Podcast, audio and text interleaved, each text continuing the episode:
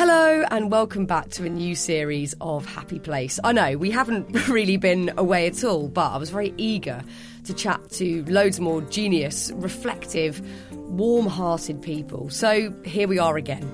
Today, we're meeting a University of Cambridge researcher, no less. It's Dr. Olivia Remes. The thing to remember is, you know, when we're looking at just common everyday moods, and people wanting to overcome these moods and wanting to become more confident or more extroverted, whatever that may be, it is important to remember that these aspects are not something you're born with. Nobody's born charming, nobody's born confident. it's something that you can develop, it's a skill that you can develop with practice, and I think that's really helpful. Olivia is a life coach and a mental health researcher at the University of Cambridge. She spent the last 10 years uncovering the secrets to reducing everyday panic, stress, and anxiety. Now she's compiled everything she's learned about the common moods that can hold us all back into a book. It's called The Instant Mood Fix, and I'm so proud to say it's published by Happy Place Books.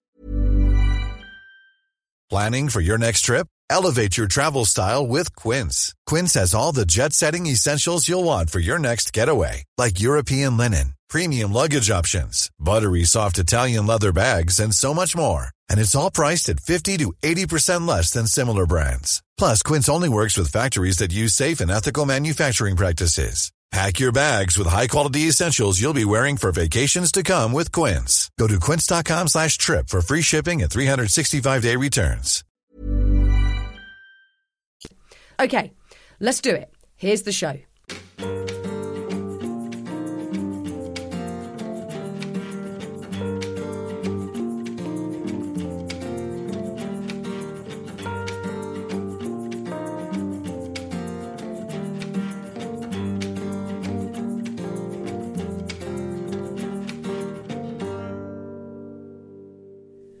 Well, Dr. Olivia, I'm so over the moon that Happy Place Books is publishing the Instant Mood Fix. I'm over the moon about it.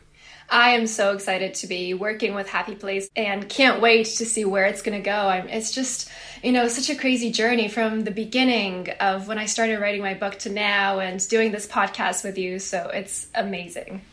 It's brilliant, and I'm I'm I'm just excited for people to read it because it's going to help in so many ways because it's so practical and, and I'll get to, to that in a moment. But first of all, let's talk about you a little bit first. So you're a mental health researcher at Cambridge University and you've got this, you know, 10 years of experience and research. And I'm, I'm sure the answer to this is pretty obvious, but over the last 12 months, what impact have you seen on you know just general mental health in in the UK the impact has been tremendous. You know this pandemic has been so difficult for everybody to go through. Anxiety and depression have been widespread. There has been this sense of hopelessness that has ensnared the world and people not knowing what's going to happen with their futures with their jobs you know people coming in and out of furloughs. And now as restrictions are easing and we're slowly getting back to normal it's definitely something that is giving us a sense of optimism, but we are still feeling those mental health effects that we've been feeling for the past year, very much so. Yeah, I guess we're still trying to make sense of it, and a lot of it you can't. So there's still that element of not being able to really kind of sit there and get your, your ducks in a row and go, right, what just happened to me? How am I going to move on from this? No matter what your circumstances, it's been just so globally weird for us all. And, you know, this is where I think your book is going to help so many people because throughout your years of research, you've identified 10 different thought patterns or bad moods essentially that are holding people back that are detrimental to our well-being, our enjoyment of life. And then the book consists of all these brilliant, very practical breakdowns of, of how we can move through them. Because I think sometimes I guess through, you know, the modern world projecting so much perfection at us, sometimes we might have this subconscious belief that we can just eradicate bad moods, that we, we should be able to live without them being around. And that is obviously impossible. We're going to in the most sort of human way react to whatever's going on around us. So this book is, I guess, more about accepting them and then learning to move through them. Is that correct? Yeah, yeah, exactly. Just it's about being kind with ourselves and, you know, the moods that I'm talking about in the book, they're so common. I mean, it's something that people experience could be on a daily basis, could be, you know, for example, indecision or procrastination. Procrastination, something that students are struggling with all the time. Um, feeling like you're out of control in life is something that people in this pandemic have been experiencing. This uh, sense of control that has been missing. And, you know, so many other things that I've been looking at, like uh, dealing with breakups and feeling rejected. So, really looking at these situations, at these moods, and how can we cope with them? And I've been looking at the science, and, you know, for 10 years, I've been looking at how we can help people thrive in life and overcome these moods? How can you become a more decisive person, a more optimistic person? And, you know, like you said, it, it, starts with being kind with yourself and doing some of the coping strategies, practicing them as often as you can to become the person that you want to be.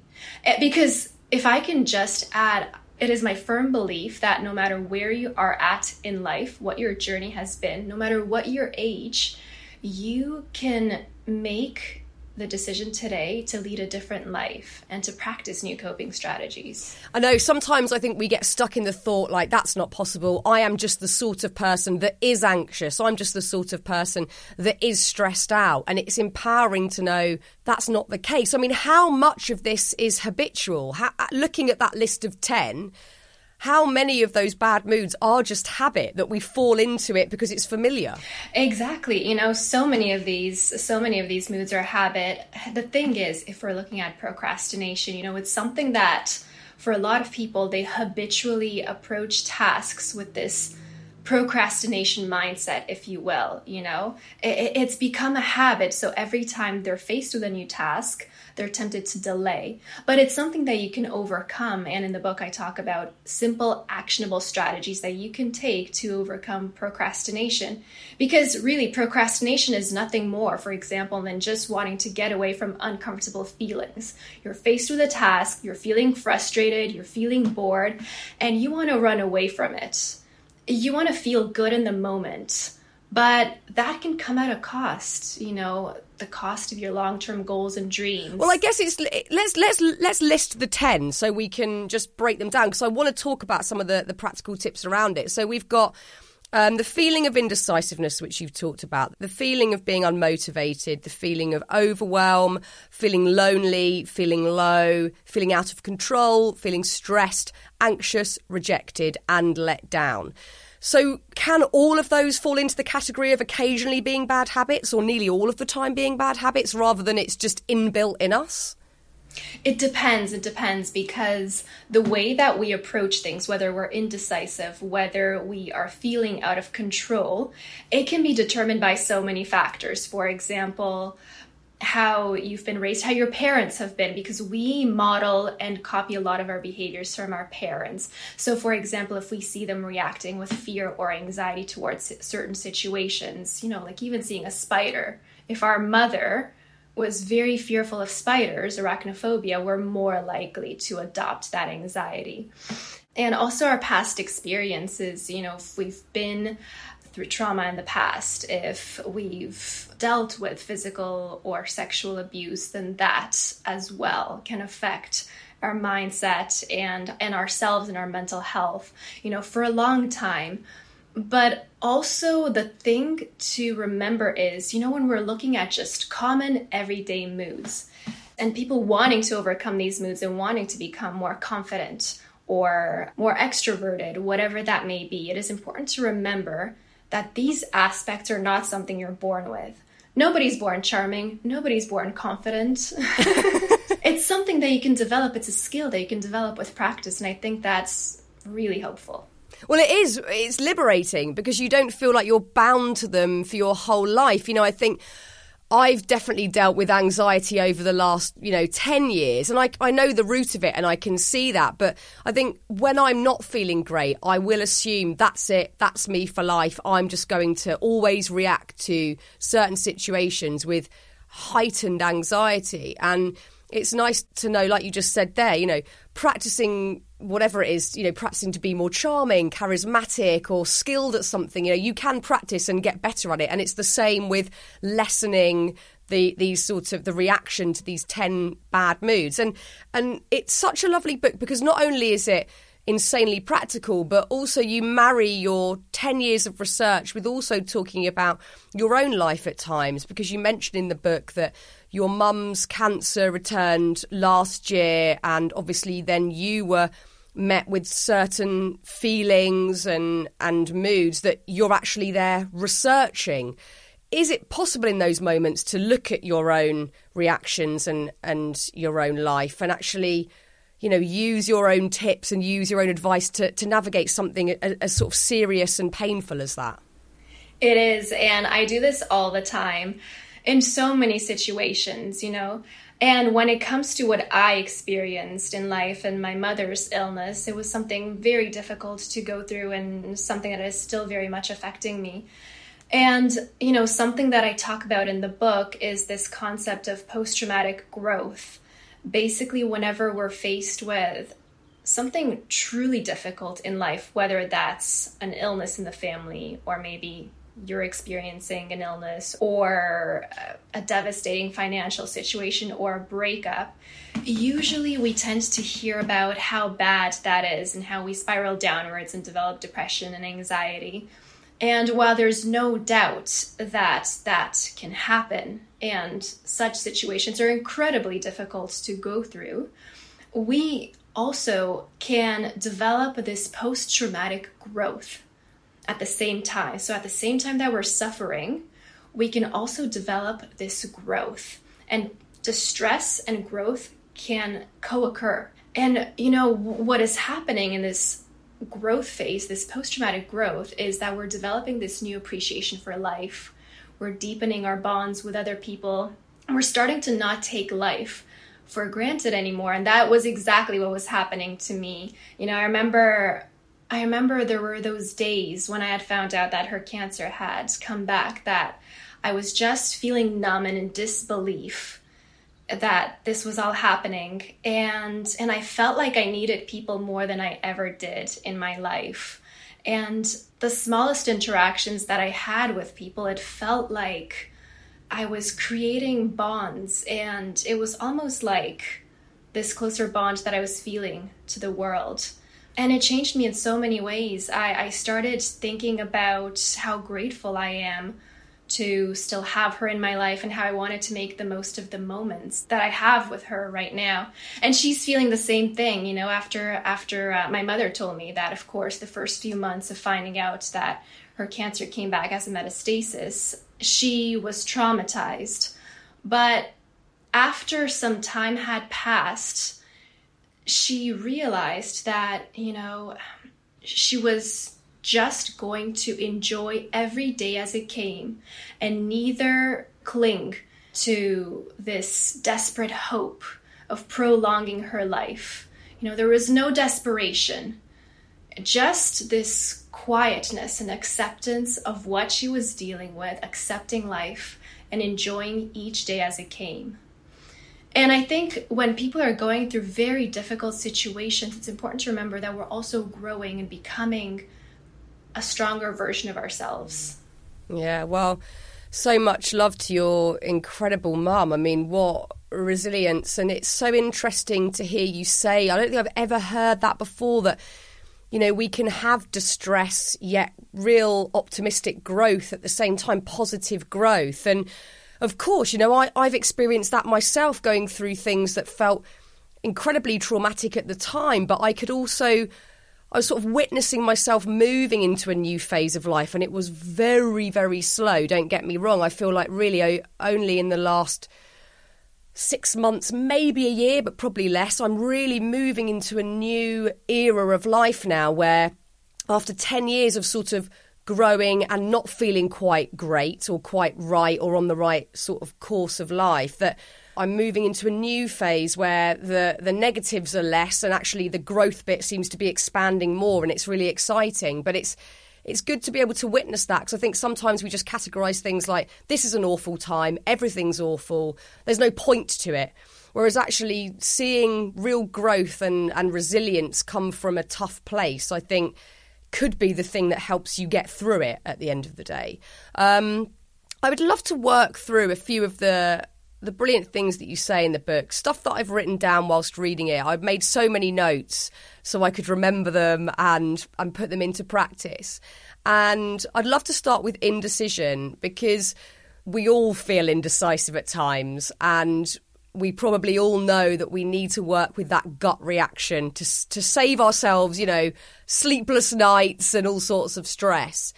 But sometimes I feel like things are so clouded that my gut reaction is either forgotten or it feels like I didn't have one. Do we always have a gut reaction when we're making a decision?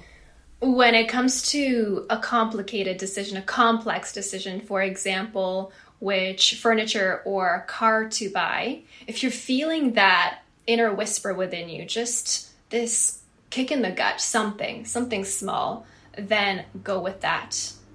Do we always get that? It depends. It depends on the circumstance, it depends on the situation, it depends on our mental health and state of well being in that moment. So, if our minds are clear, if we're feeling calm, then it's easier to hear these whispers within us, what our intuition is telling us. So it's it's imperative to get quiet so you can listen almost. And I not don't mean listen with our ears, but listen to that inner voice. And, and you can't do that if you're distracting yourself constantly. Exactly, and that's why it's important to take time out in the day. I would suggest every day to just get away from technology, get away from social yeah. media, and just yeah. take some time for yourself to get grounded, to listen to yourself. What does your body want? What do you need? And, you know, our, I think our intuition is so important because oftentimes it's what can guide us in life. And people sometimes try to, or not try to, but they don't listen to their intuition. Maybe their friend is guiding them to mm. go along this pathway or that way, or, you know, this other pathway.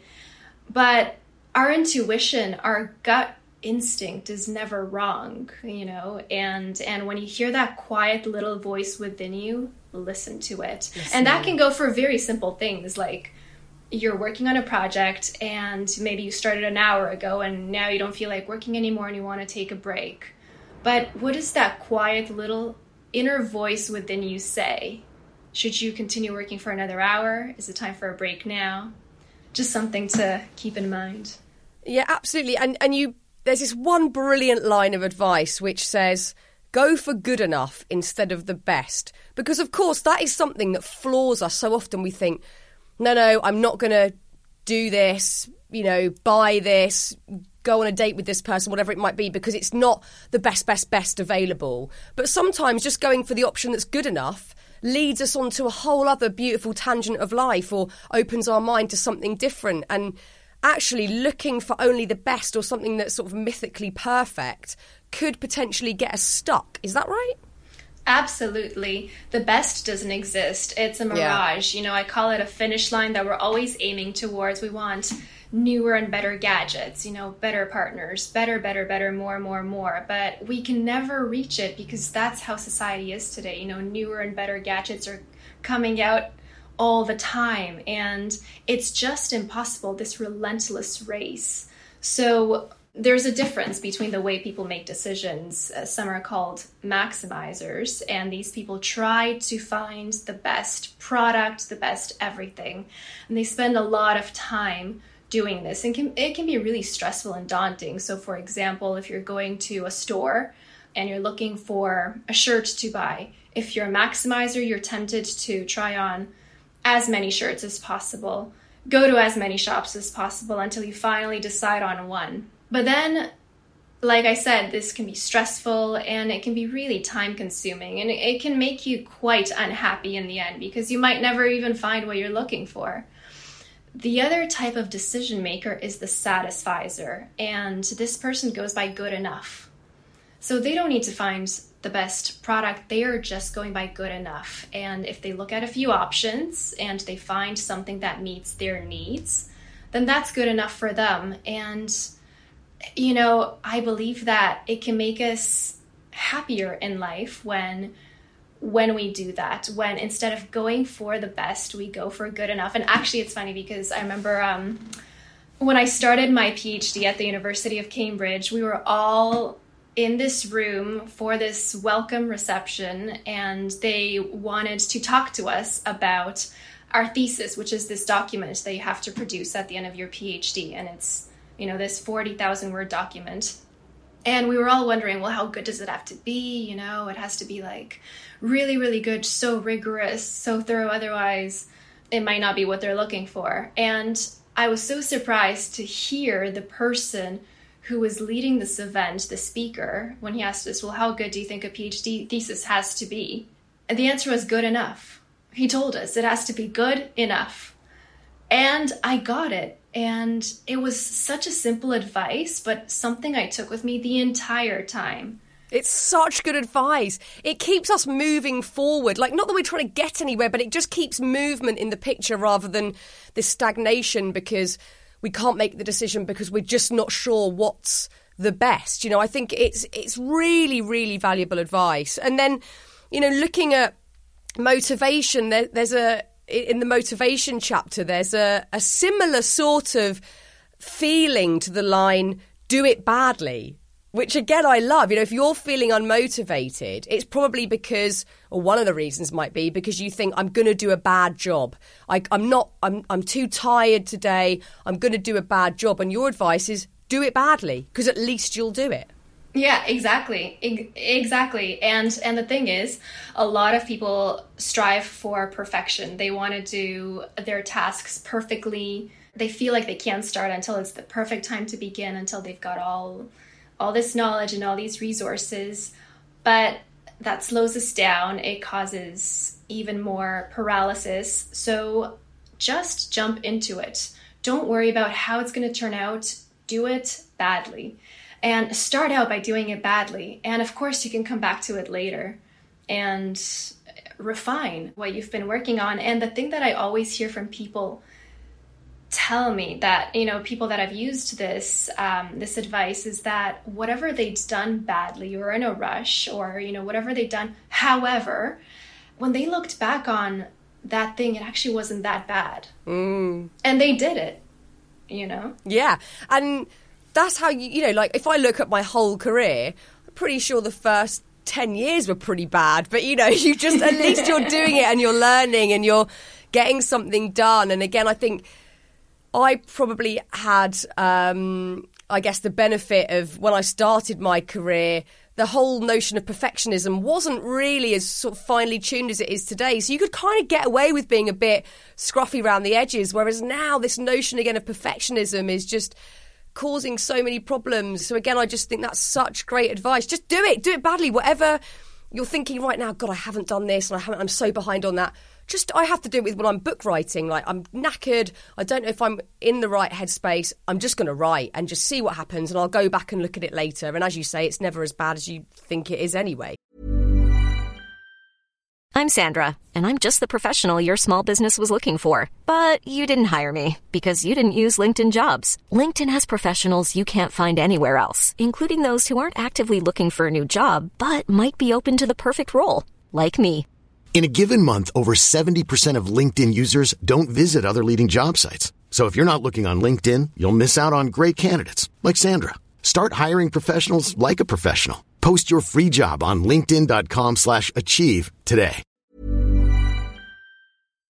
And then let's look at feeling out of control because this is something that we've all experienced in the last 12 months because we quite frankly haven't known and we still don't really know what the future holds. I mean, we don't ever really, but it, that's been really magnified this last 12 months because our lives have changed so much in, in really, you know, sort of small and major ways. Um, I have a bit of a problem with feeling out of control because I sort of crave safety all the time. And if I don't feel safe in a situation, it could be something as really regular as going to sleep. If I'm staying at a friend's house or we're staying in a hotel or whatever, because it's unfamiliar, I don't feel safe, and therefore I feel completely out of control, and that spirals me into catastrophizing and, and all sorts of stuff. So I think this one is quite a complex subject because there's sort of that end of it, but then also there's the actual being out of control when it comes to habit. So, say uh, somebody who smokes and knows they don't really want to, or drinks excessively, or any other sort of harmful habit that you're in. You know, I'm sure we've all felt this at times. We feel like the habit's got us. We have no control over this habit. There's no way we could stop. It's overwhelming. What advice would you give to somebody you know, who knows they've got a sort of a habit that's detrimental to them, but they feel out of control with? That's a complex issue because habits and for example, you know, smoking or whatever it is, for some people wanting to give up coffee, you know, um, it, it can be hard to break habits, but it isn't impossible and we can do it. And what I what I would tell people is I think quieting your mind is so important for every situation that you may be struggling with because sometimes when we try to break a habit, we start criticizing ourselves. Why haven't I done it? Why do I always go back to that? So, dropping the self criticism, quieting your mind, and just giving yourself a chance to show yourself that you can break it and to take it one step at a time. You don't have to give everything up at once, you know, start small. So, for example, if you're trying to give up coffee, then reduce the amount by a little bit and keep reducing it. Don't give it up cold turkey it's important to be kind with ourselves and gentle. You know, that goes a long way towards our mental health and well being.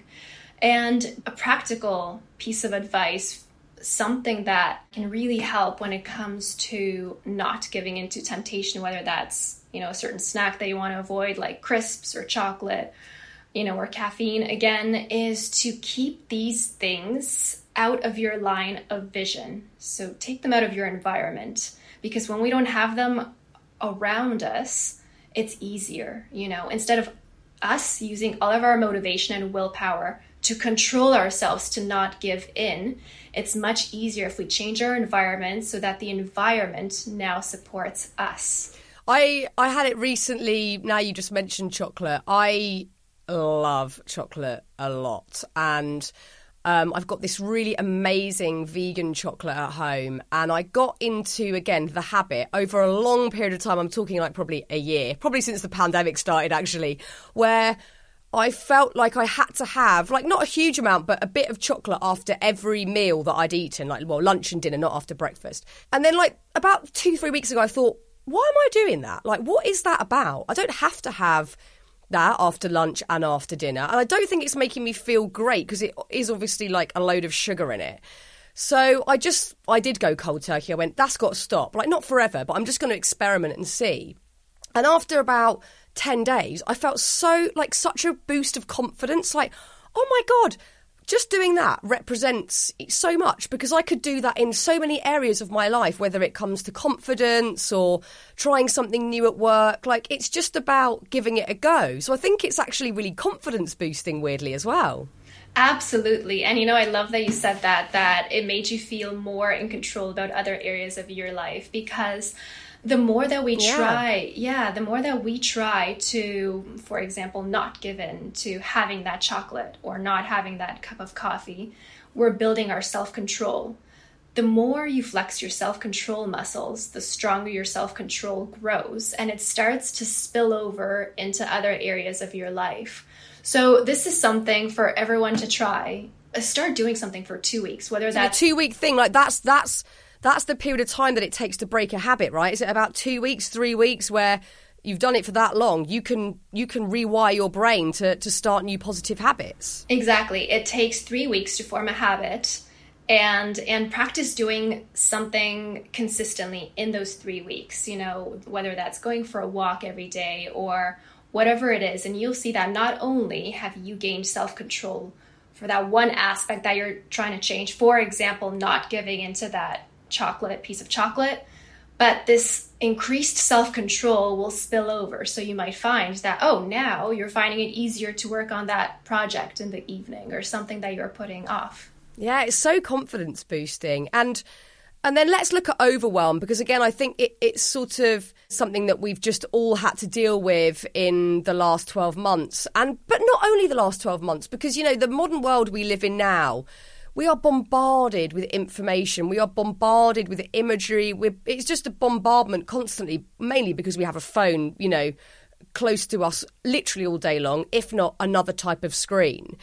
And your advice in terms of overwhelm is to look at how much we let into our minds, you know, to sort of I guess have a bit of a, a, clear out, have a little bit of a declutter of the mind to stop yourself feeling overwhelmed. Because I think we, again, have normalised the amount of information that we're imbibing these days. We're like, oh, it's just regular to be looking at a phone all day, to then maybe read a newspaper, to watch the news, to then see something on the internet, to then watch something on YouTube. We've normalised that amount of information in a day. So do you think a lot of overwhelm sort of lies in the hands of technology and, and how much we're sort of just filling our brains with daily?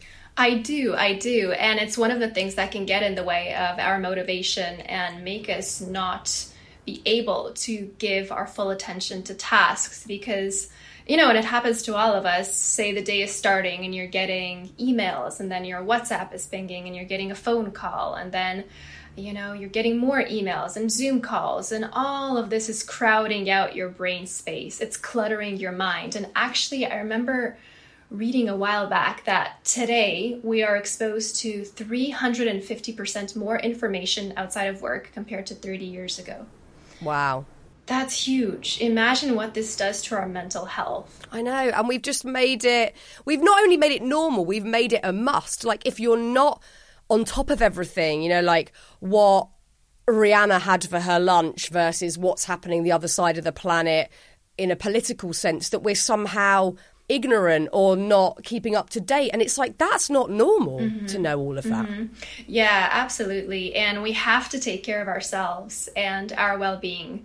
You know, we can't know everything that's happening we it's important to dedicate some time in the day to reading the news and spend say 30 minutes and then just focus and also the other thing i would say at the beginning of each day to dedicate 2 hours to deep work and this can help you get so much more done so what this means is during those 2 hours it's distraction free free of all technology you're shutting off technology you're not checking emails you know? Because otherwise, if we don't do that, it's so easy to allow all of this other stuff to get in the emails, the text messages, the noise, the noise, you know? And to not get anything done. I mean, it's it's happened to all of us um, at one time or another. And at the end of the day, what do we do? We criticize ourselves for not having done what we wanted to do in the first place, and then the cycle repeats itself.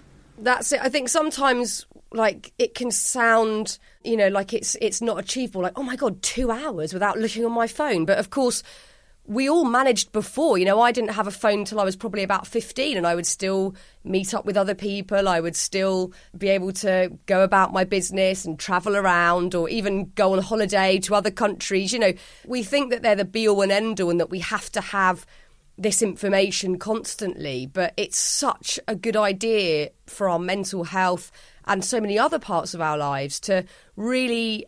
I mean, does it boil down to discipline? Is that what it is, really? It's partly discipline, and if if you're not, you know, if someone listening is not a disciplined person, then you can build that by flexing the self control muscle. So starting small. Okay, you can't do two hours. Do one hour distraction free and do a, a, task that is important for you during that time that will make you feel like you're progressing in life and then do everything else. So that's one of the things. And then what you were saying about, you know, before you didn't have phones and everybody still managed perfectly fine, you know, that is very true. And also for looking at the statistics, anxiety and depression have increased. We're more depressed and anxious than ever we're lonelier than ever. And you would think that with all of this social media, we'd be more connected than ever. But if you look at the UK, one in six people are lonely. And it's gotten worse in the pandemic. Uh, you know, obviously, we, we know it's got worse in the pandemic, but outside of that, as you say, loneliness is huge. What is that disconnection about? Why are we so much more disconnected than ever before? Is it just a lack of, you know, a sense of community? Has that just dwindled over time?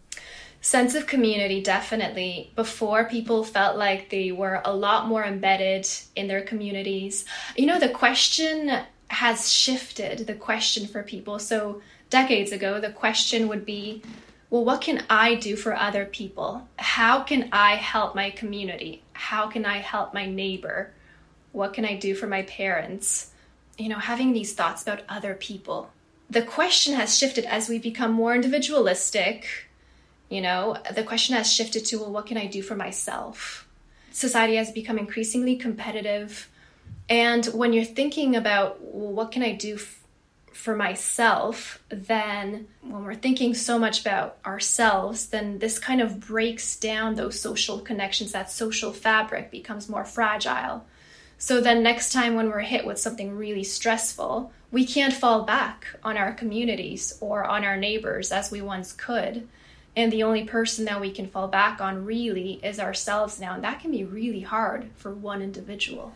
Yeah, exactly. I mean, do you think we've become more individualistic and more competitive because we feel lacking? And I'm and I I've, I've sort of come to that own personal conclusion with you just saying that because you know we are again bombarded with well essentially advertising that's telling us you know you could be better here you could look better you could probably look like these cool people in this picture and social media exasperates that as well and because we feel lacking we're more desperate to try and get somewhere feel better get ahead do you think it's rooted in that sense of lacking I do because with this social media around us, we are comparing ourselves to everyone and everything that we're seeing.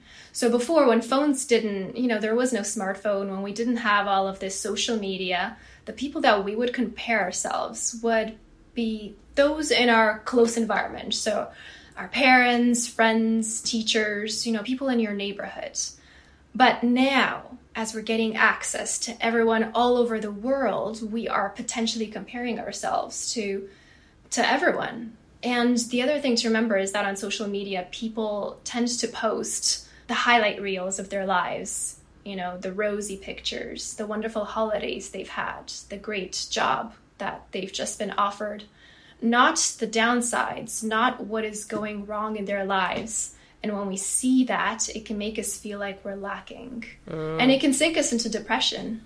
I mean, totally. It's um we all kind of know this weird myth, but we still fall for it. We still look at it and think, "Oh god, I'm missing out or I'm not you know, doing as well as others or whatever.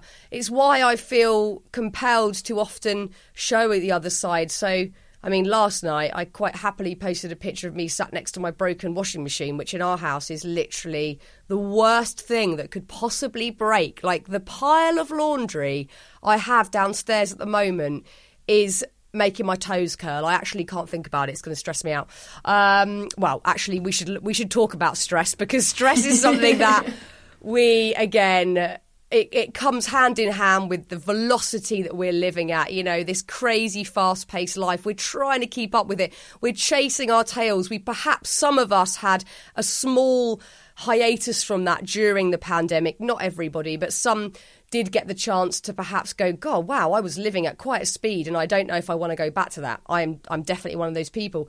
But stress is kind of embedded in everyday life these days because we're trying to do so much, and you know, maybe as parents, like we're trying to get our kids to school on time. Have they done their homework? And we constantly feel like we're oh my god we're chasing it and it brings this undue stress you know upon all of us why do you think that it, and it, you know it has got worse over the years and perhaps living conditions are better than they've ever been?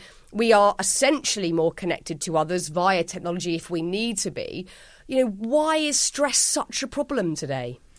Because we're multitasking. Because now especially women you know so holding yeah. down a job taking care of children uh, taking care of elderly parents or relatives doing so much and we're living these multitasking, fast paced lifestyles, which is making us feel burned out. And, you know, it, it can feel like it's hard to keep up at times. So it's important to, in those moments, to just take some time to to breathe really you know in the middle of the hurricane when everything's spinning around you to just take some time to close your eyes and to breathe and center yourself and try to let go of thoughts.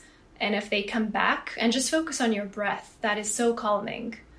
You know, it's it's something that I do when I feel really stressed out.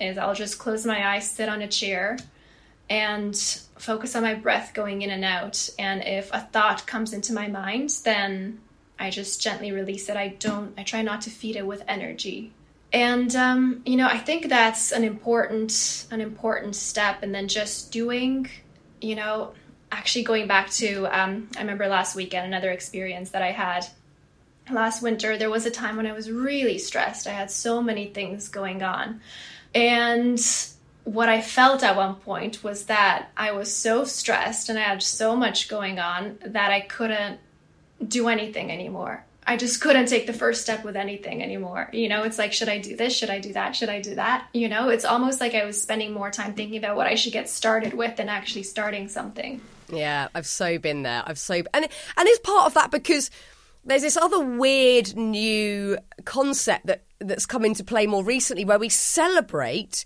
busyness. So if you call your mate and you say, "Oh, how are you?" they go, "Oh my god, I'm so busy." And if you were to call them and, and yeah. they said, "Oh, I'm not really doing anything," that you know that would be a weird thing to reply with. You know, I would celebrate that idleness because my goodness, yeah. we all know that that stillness is where we can just really enjoy what's going on around us. But it's seen as like lazy or you're not trying or whatever. And it's like oh my god we've it's so warped how we look at life now. Like mm-hmm. oh my god well done for being so busy. Like poor you it's so amazing. Whereas wouldn't it be lovely to go you know what i'm really not doing very much and it's really great? Mm-hmm. like whoever says that? No it's true. We need to so rewrite that one like massively. And le- okay let's talk about anxiety. This is i think probably the number one subject at the moment for everybody. You know, when I've been looking around me at my friends' kids who are teenagers, I'm terrified. I'm terrified at the levels of anxiety.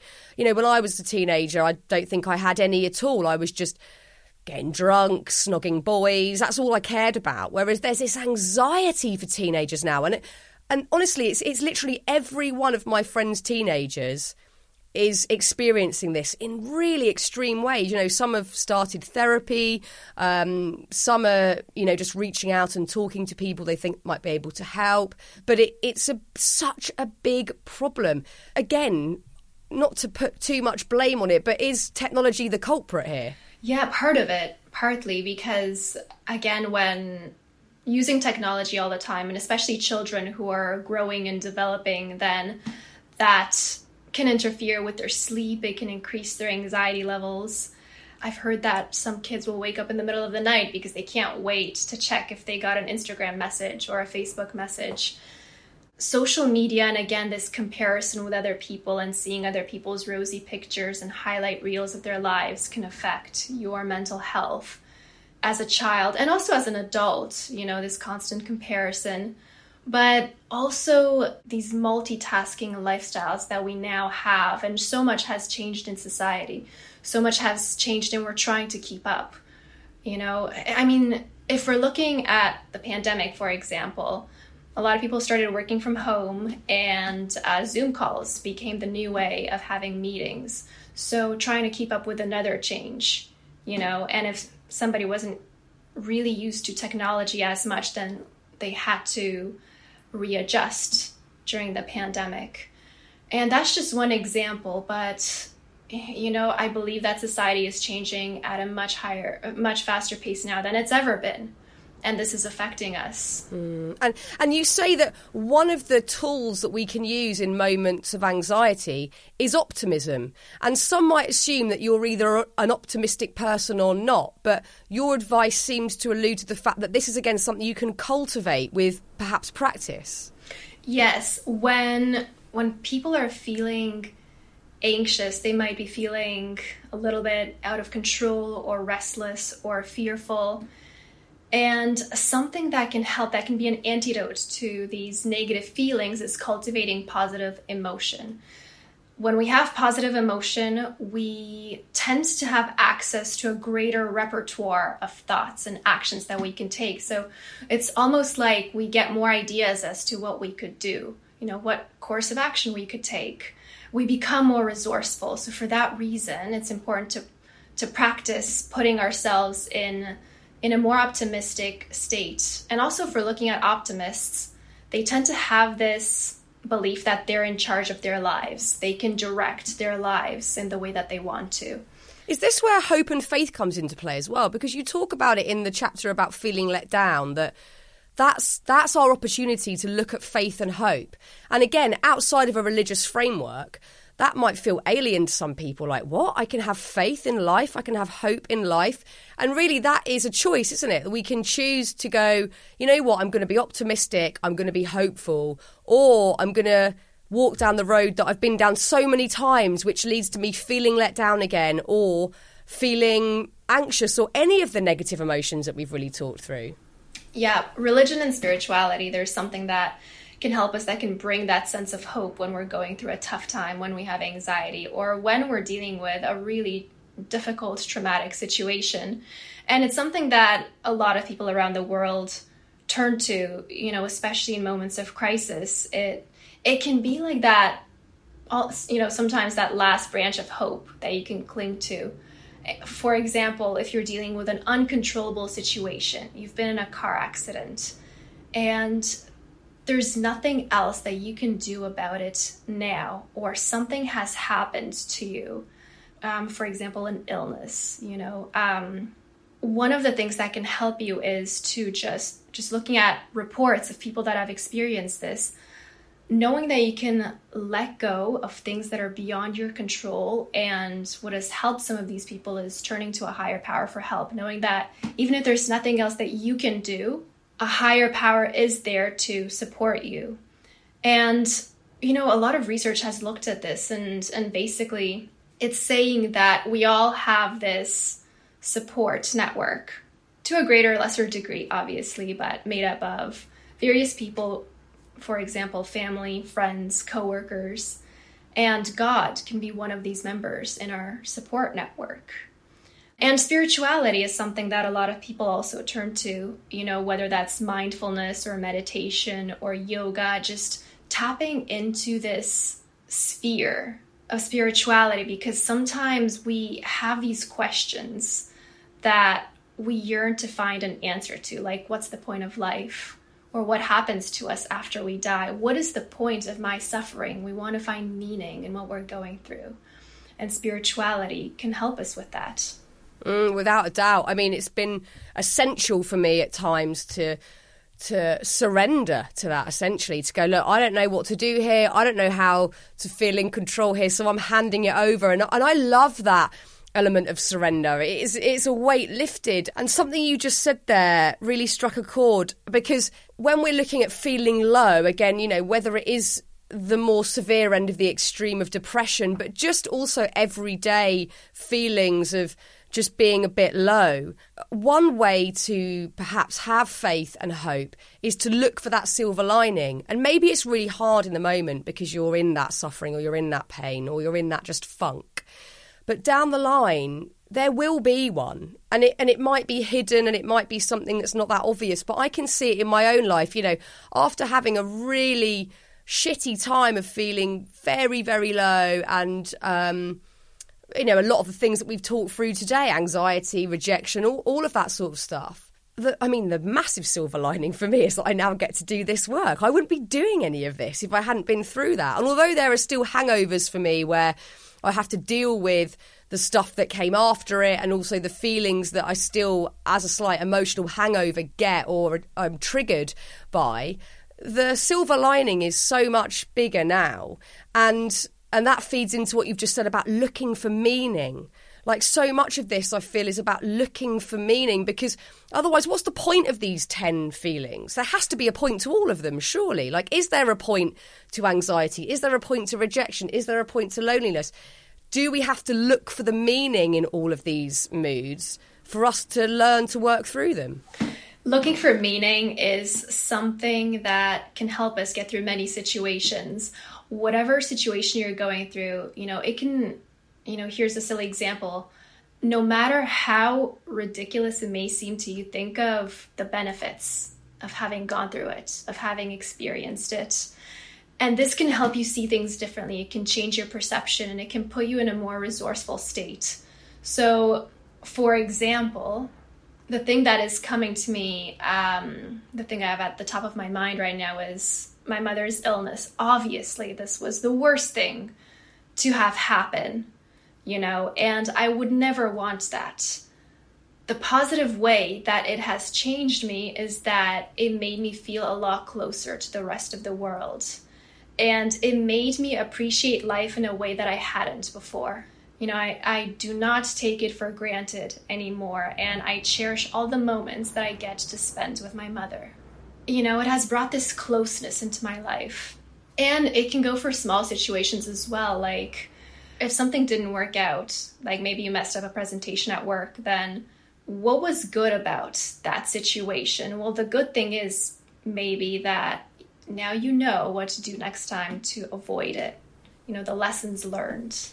Mm, it's the it's the lessons, isn't it? It's the lessons, but also, like you say, the sort of deep gratitude that you're feeling now, which isn't to by any means lessen the, the pain and the, the difficulty of a situation like that, but like you say, putting some of your focus and energy onto the bit that you know has been positively game changing for you is a way through it. It's a way to survive tough situations. And I think because the pandemic has really exacerbated so many of these moods we've talked about today, there are people out there who need these very, very practical tips to survive them because some of them can be catastrophic and um, debilitating and, and life changing in a detrimental way. So it is. It's about the movement, isn't it? It's about moving through things and not getting stuck. And I think, you know, the message that I'm sort of getting from the book and chatting to you today is we don't have to be defined by any of these 10 because I'm sure that we'll all naturally lean into one or two of them more than others. Like for me, I'm lucky that I haven't felt too lonely in life. When I was on my own, I don't think I felt particularly lonely. And now, if anything, there's too many people in my house.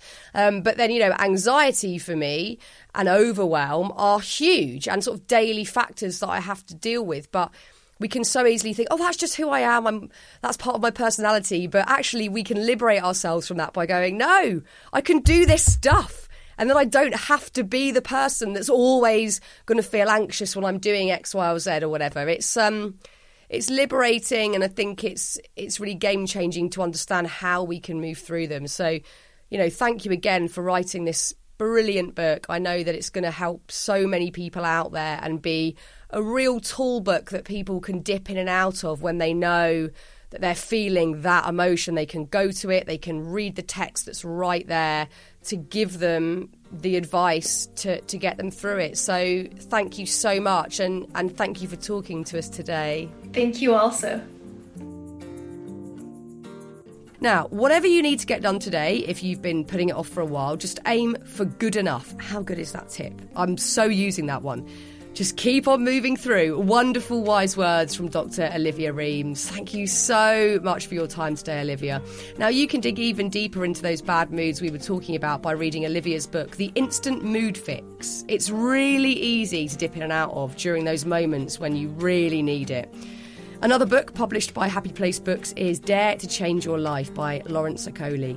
If you haven't already listened to my episode with him, you absolutely must do that immediately. It's so lovely. He's amazing and get the book while you're at it. So many of you have been in touch to say how much his positive thinking really has changed how you see what you're capable of, which is the whole point of me doing this podcast. Thank you so much to Olivia today, to the producer Anushka Tate at Rethink Audio, and of course, you lot. Thanks for joining me again. I love it, and I'll see you soon.